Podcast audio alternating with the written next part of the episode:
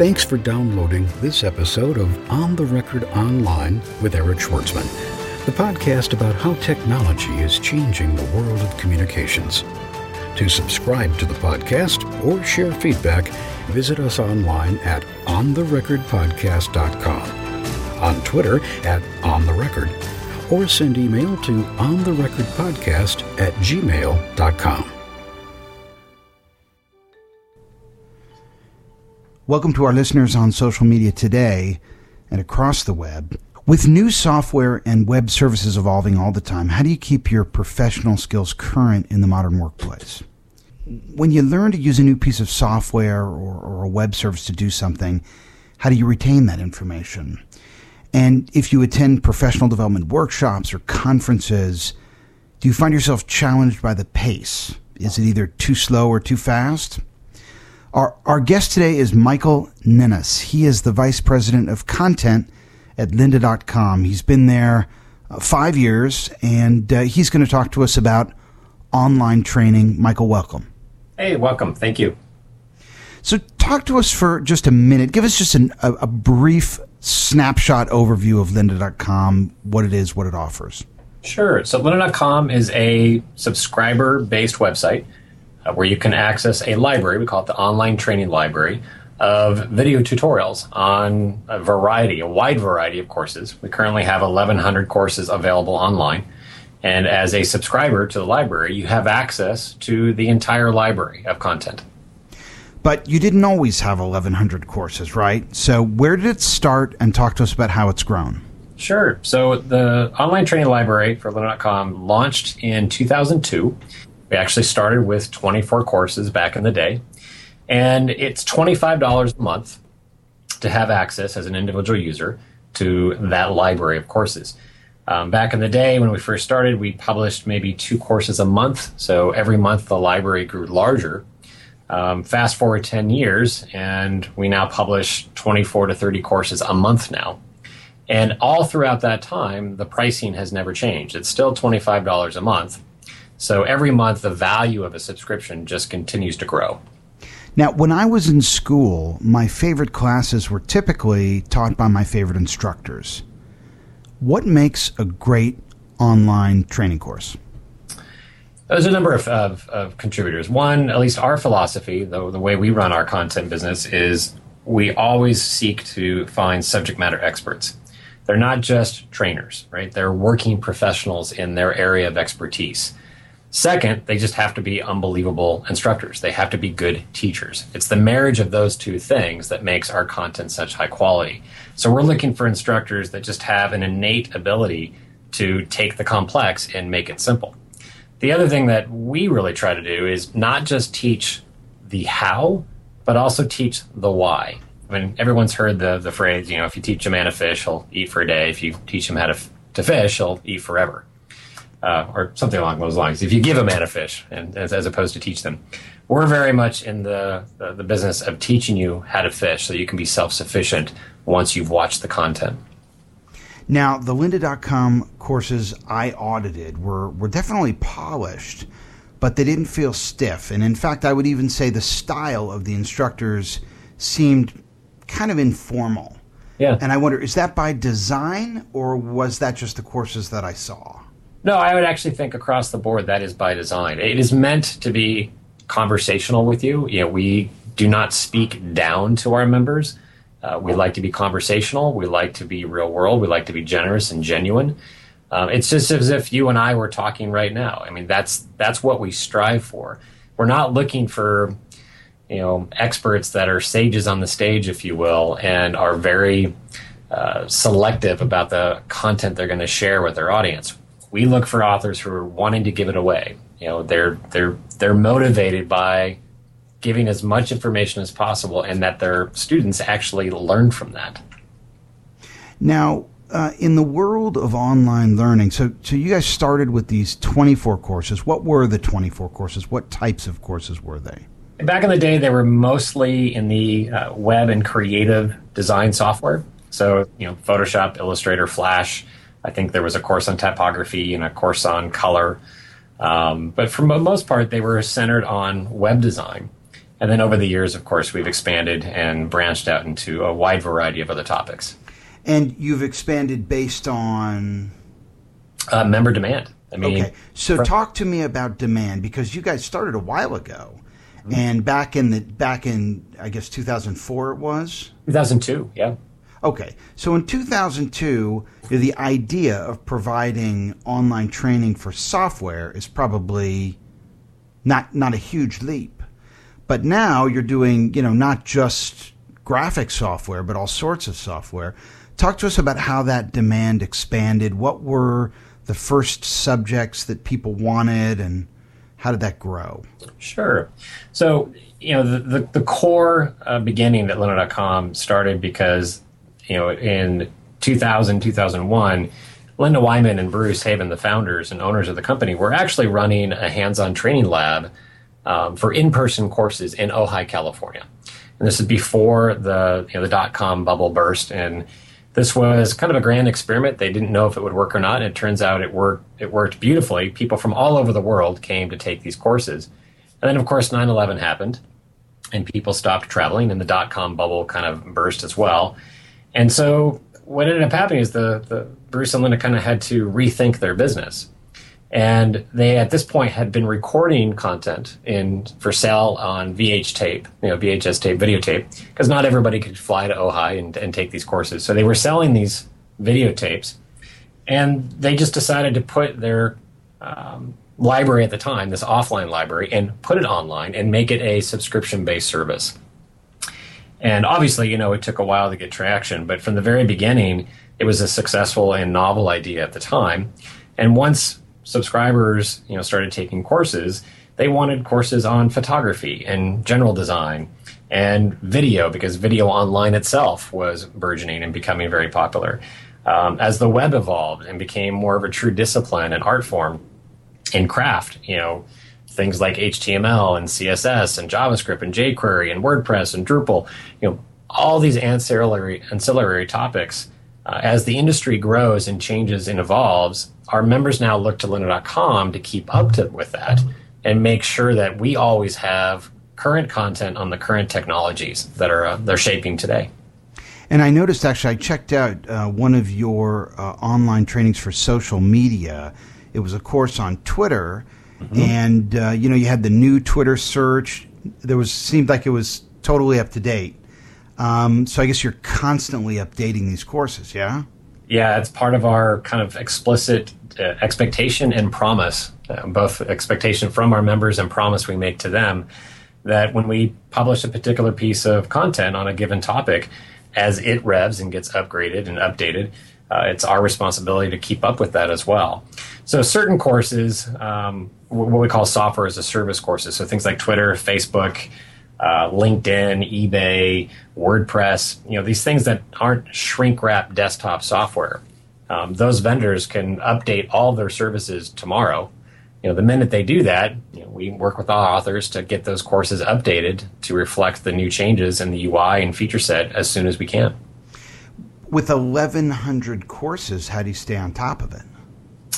Well, luckily, we're blessed by you know, a member growth that continues to grow, and that finances our uh, continued expansion and content. We are 100% member funded. Um, so we all like to say around here, lynda.com, we work for our members. And as we continue to get more subscribers, that enables us to grow into other areas that they're wanting us to expand into. So, in terms of you, you mentioned um, that uh, you know people can request you know courses that that aren't available. Uh, what are some of the most requested courses?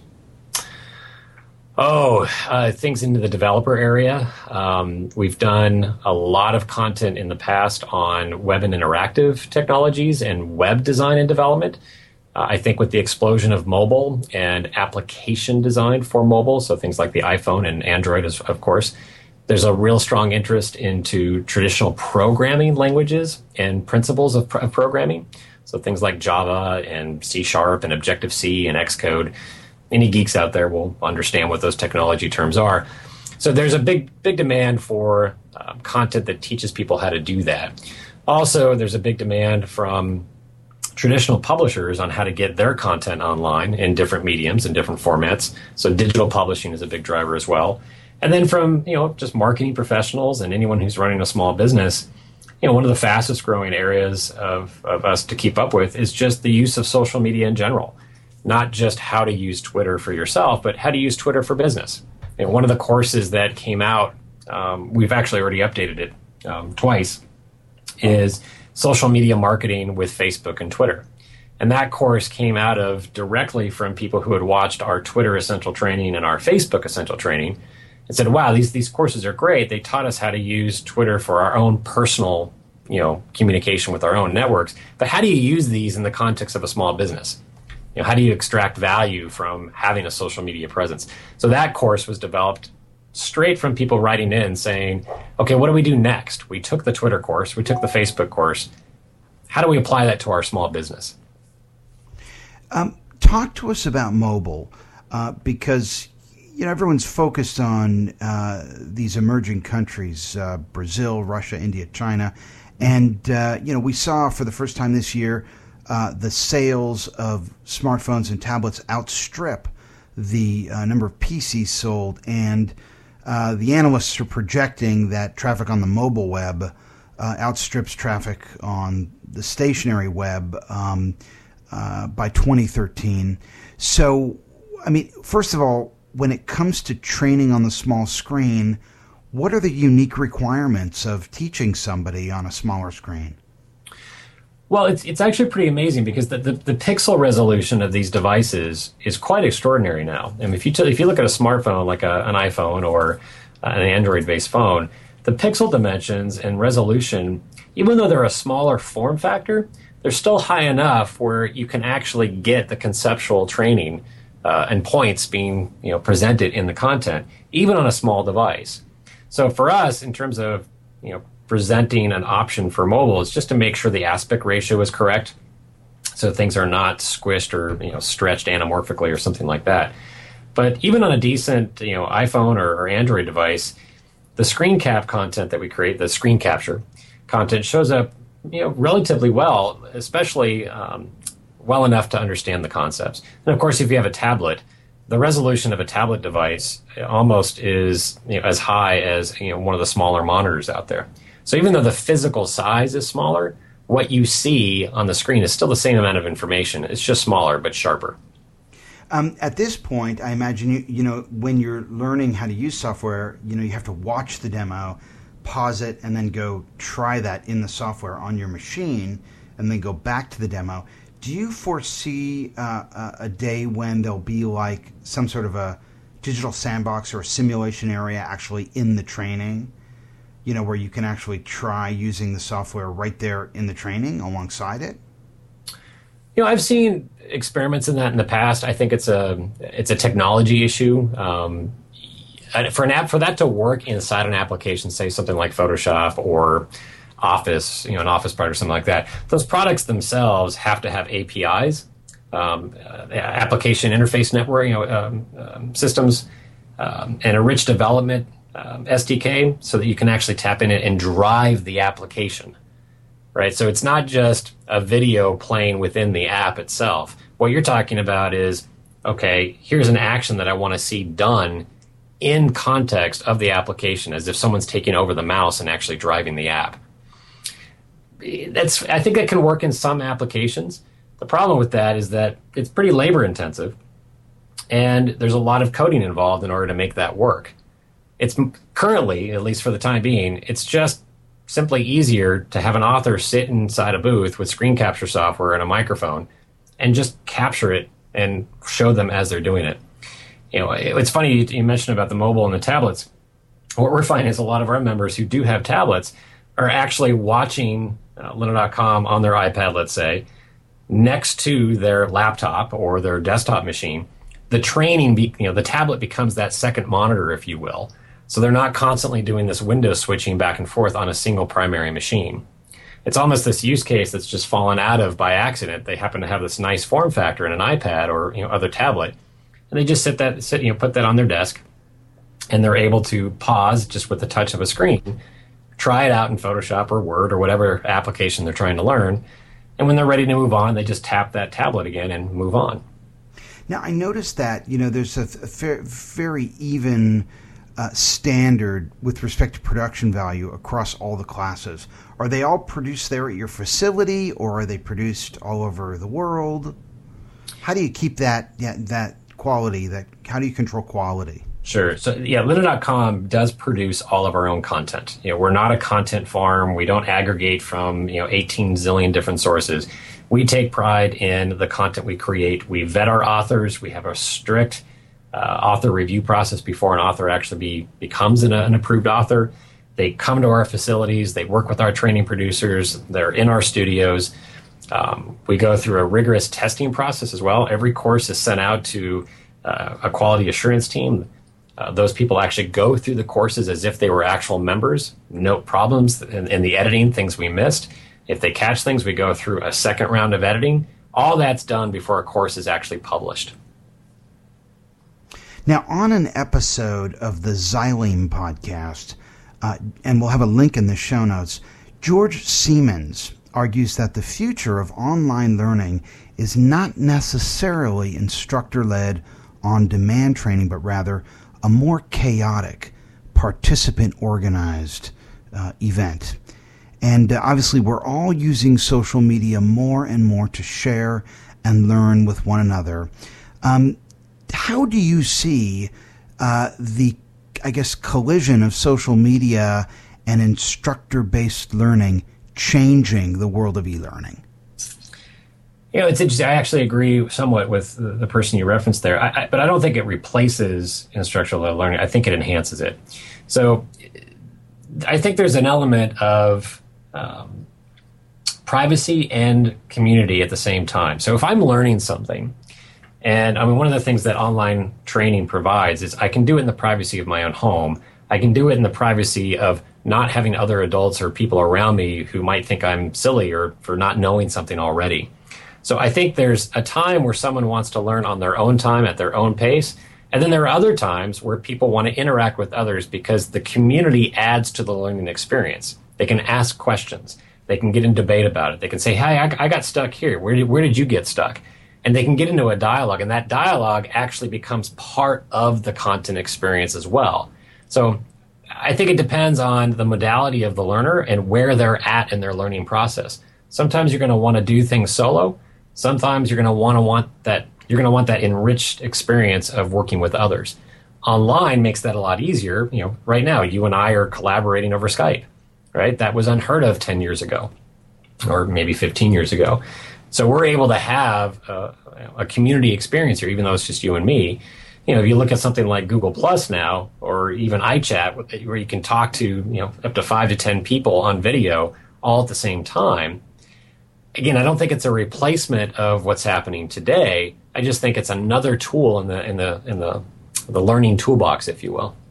Now, globalization and technology have increased productivity largely at the expense of workers. We're all being asked to do more with less. And when I go to a conference, it's not uncommon for me to have to sit through a bunch of stuff that I don't need to hear to get a nugget or two that actually is useful to me.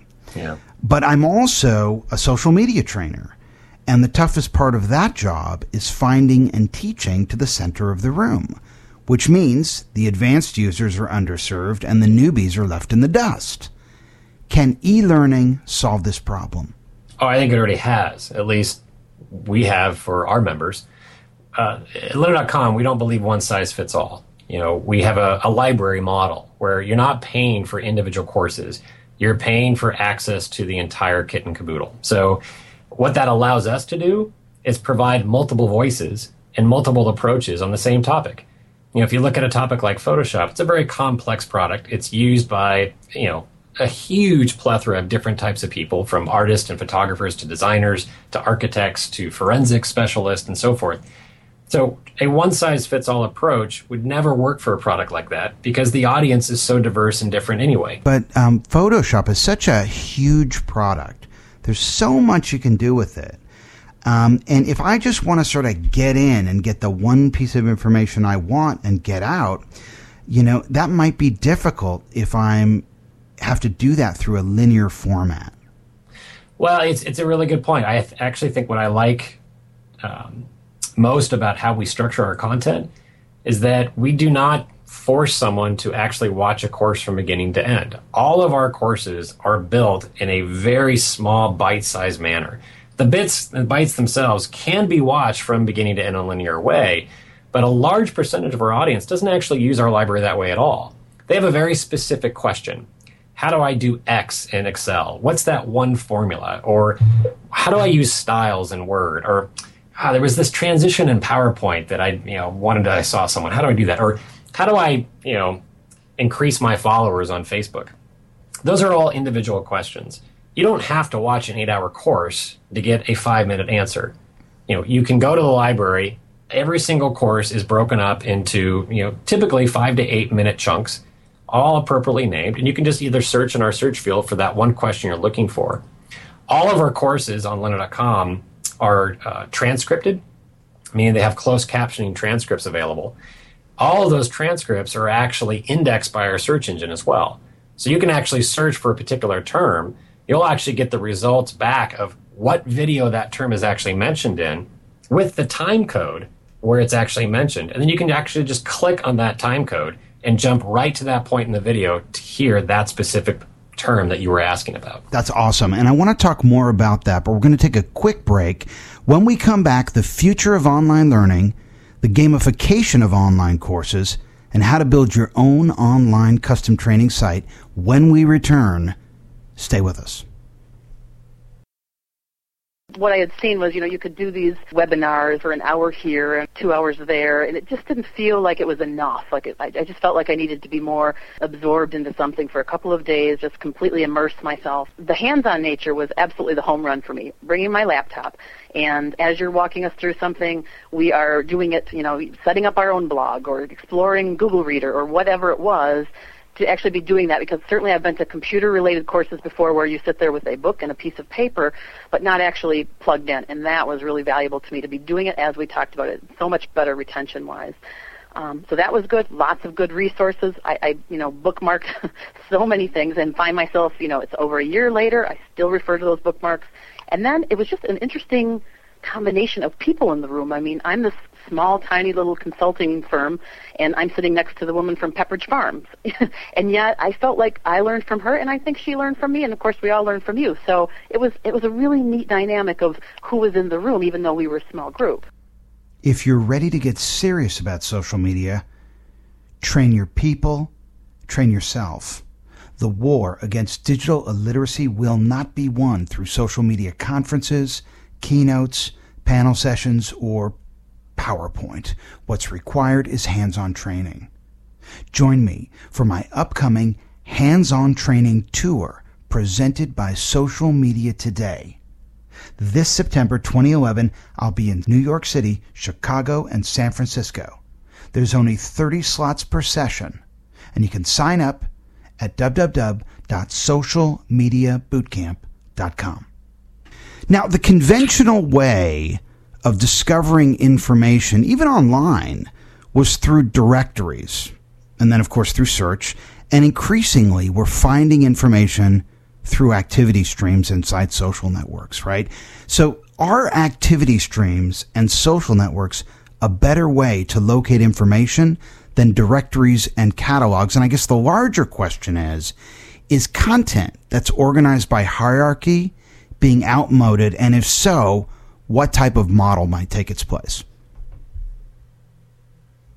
Uh, the first part was um, discovery of content that's relevant to you. I'm kind of paraphrasing, but I mean, that's the value of a social network, right? There's circles upon circles of people gathering around common interest. So that in itself is a perfect, you know, uh, way to up level or discovery or discover or highlight content that's relevant within that circle. The issue, though, is that those circles come and go. They expand, they shrink, they disappear, uh, and then they spring up tomorrow all over again. I mean, that's just the nature of the social web. So I think as long as you're uh, adapting your content delivery strategy to uh, adjust with that web uh, ebb and flow, I think that's a great place to, to live. I think, again, I don't think it's um, an either or situation. I think the way people can um, communicate with each other the way they can communicate with their networks and their communities, and the way they can discover content is always going to be expanding. I mean, five years from now, we will have you know a ton of new tools and social you know sharing technologies that don't exist even yet today. So I think the real answer is: Do you know who your audience is? Do you know what their needs are? And are you building content that's relevant to them? What the internet provides is a, is a great leveling field. It allows anybody to be a publisher and anybody to attract an audience if you have inter- something that's interesting and of value to, to, to listen to or to watch. But if it's on demand programming, if it's if it's online training that's on demand, and everyone consumes it at a, at a different pace, um, how do you marry that with a social network where people want to know what's happening every second and they want the answers immediately? They don't necessarily want to wait because everyone's not on at the same time.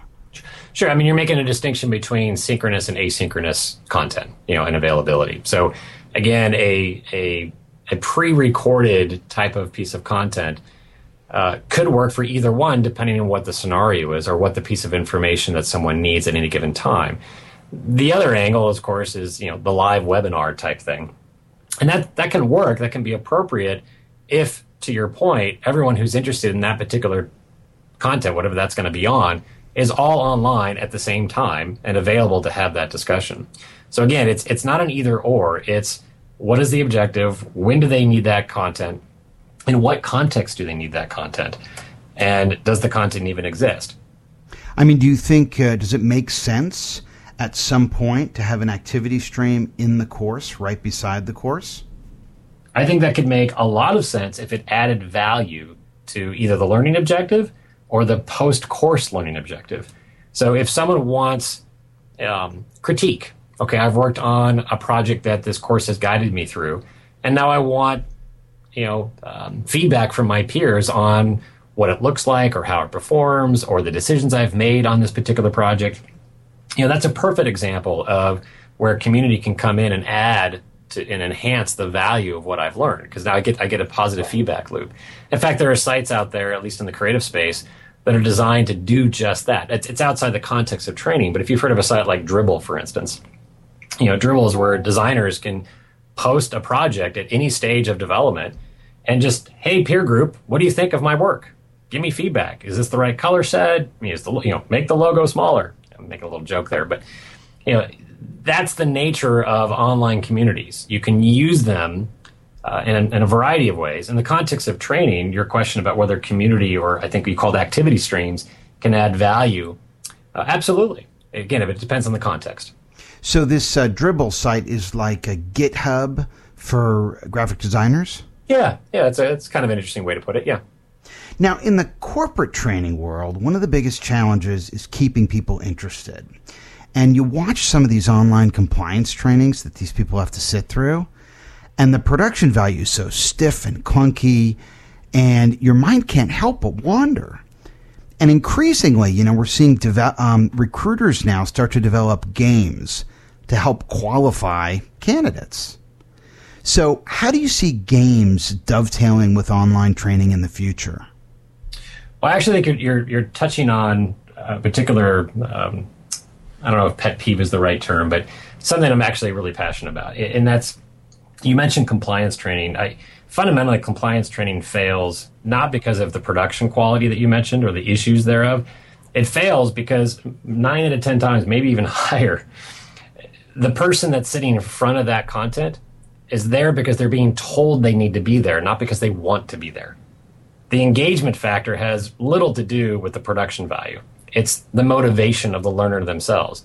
I mean, I haven't met a person on the planet yet who I've said, who've asked, Hey, have you had to take compliance training? And they said, Oh, of course. And I said, Did you enjoy that experience? And they just kind of look at me like, Well, of course not. That was a stupid question. Who likes this stuff? I think the difference for lynda.com, our members are here because they want to be here. You know, the majority of our members are, you know, paying for that service out of their own pocket or their business is paying for it. And they're learning, they have their own personal learning objectives, right? They've made a promise to themselves to learn and grow. And they come to lynda.com because there's a platform that enables them to keep that promise to themselves. Now, back to gaming, the reason gaming is a very effective um, tool that's going to, I think, revolutionize learning in the years coming ahead is that it utilizes uh, multiple senses. It's engaging, it's reward based, there's progression, especially when you compile that or um, add group and collaboration learning to that. I mean, one of the most effective examples of online learning is something like uh, Warcraft, you know, the, the, the group game where teams have to actually work together to accomplish a common goal, whether that being, you know, killing a monster or whatever, whatever the, the objective is in the game. People are starting to wrap their head around what that means and how they can apply that to, quote, compliance training by turning it into something that is one is engaging, but also involves a group of people to accomplish a common goal. Well, let's say that one of our listeners is totally jazzed by what you're saying, and they want to go. They're ready to go. They're they're sold. How would they do it? I mean, are there any platforms out there to support compliance? You know, the ability to build a game around compliance training. Because I mean, you look at these LMS systems that are out there and they'll give you a multiple choice question or something like that. But I mean, they're they're very rigid in you know what they provide, and there there doesn't seem to be like a game engine for training. Is there? Does one exist? Uh, I, I, certainly don't pretend to know the entire universe of, of technical solutions out there. There might be one. Um, I certainly don't believe that LMSs are quote a gaming platform. Um, they're just a you know a, basically a, a, database of uh, a delivery mechanism for content whether the content is engaging and compelling or not is independent of whether or not it's in an LMS. I think um, it's a rich opportunity for you know the future. I think you will see a gaming engine for content uh, for learning objectives if one doesn't already exist coming into the field. Um, it's something that Lynda.com looks at uh, as as something potential to invent for ourselves. Um, everything we've always done, we've we've kind of invented from the ground up. Um, if it makes sense to uh, you know, look at a technology solution that's out there or will come out in the future and see if that adds value to our members, well, we'll definitely take a look at that. Michael, final question. Um, I want to talk tech for a minute. For those organizations that need to train personnel in proprietary processes that are specific to their company, and perhaps they want to train people online and they want to do it behind the firewall, what technology is available to help them do that? Well, it depends on what they're trying, you know, what their aspirations are and what their uh, delivery mechanisms want to be. You know, do they just want it to be screen cap? You know, where they just record someone using a screen? Let's say what they want to do is deliver content, have some sort of assessment, and then certify. Well, then you're looking at some sort of LMS solution where that's built around that type of content. Um, and there's plenty of, of solutions out there uh, that are you know open from open source and free, and you develop on your own your own platform, all the way to you know hundreds of thousand dollar LMS solutions. Do you have any opinions on them? I mean, you've been in this industry a while. You were a developer at Adobe. Uh, can you? I mean, there's so many vendors to choose from. Can you give us a short list? You know, not really, because what what they do is so different than what Lynda.com does. You know, we're not in the business of creating custom content on proprietary solutions. We are creating content on you know everyday products that uh, large masses of people want to use. So it's really two different businesses. I'm not an expert in that area. Michael Ninness, VP of Content at Lynda.com. Thanks for doing this. Hey, thanks for having us. You've been listening to On the Record Online with Eric Schwartzman the podcast about how technology is changing the world of communications. To subscribe to the podcast or share feedback, visit us online at ontherecordpodcast.com, on Twitter at ontherecord, or send email to ontherecordpodcast at gmail.com. On the Record Online is hosted by Eric Schwartzman, an independent online communications consultant whose clients include the U.S. Department of State, the United States Marine Corps, the U.S. Embassy of Greece, the Government of Singapore, Johnson & Johnson, Toyota, Southern California Edison, the Environmental Defense Fund, and dozens of small to medium-sized organizations.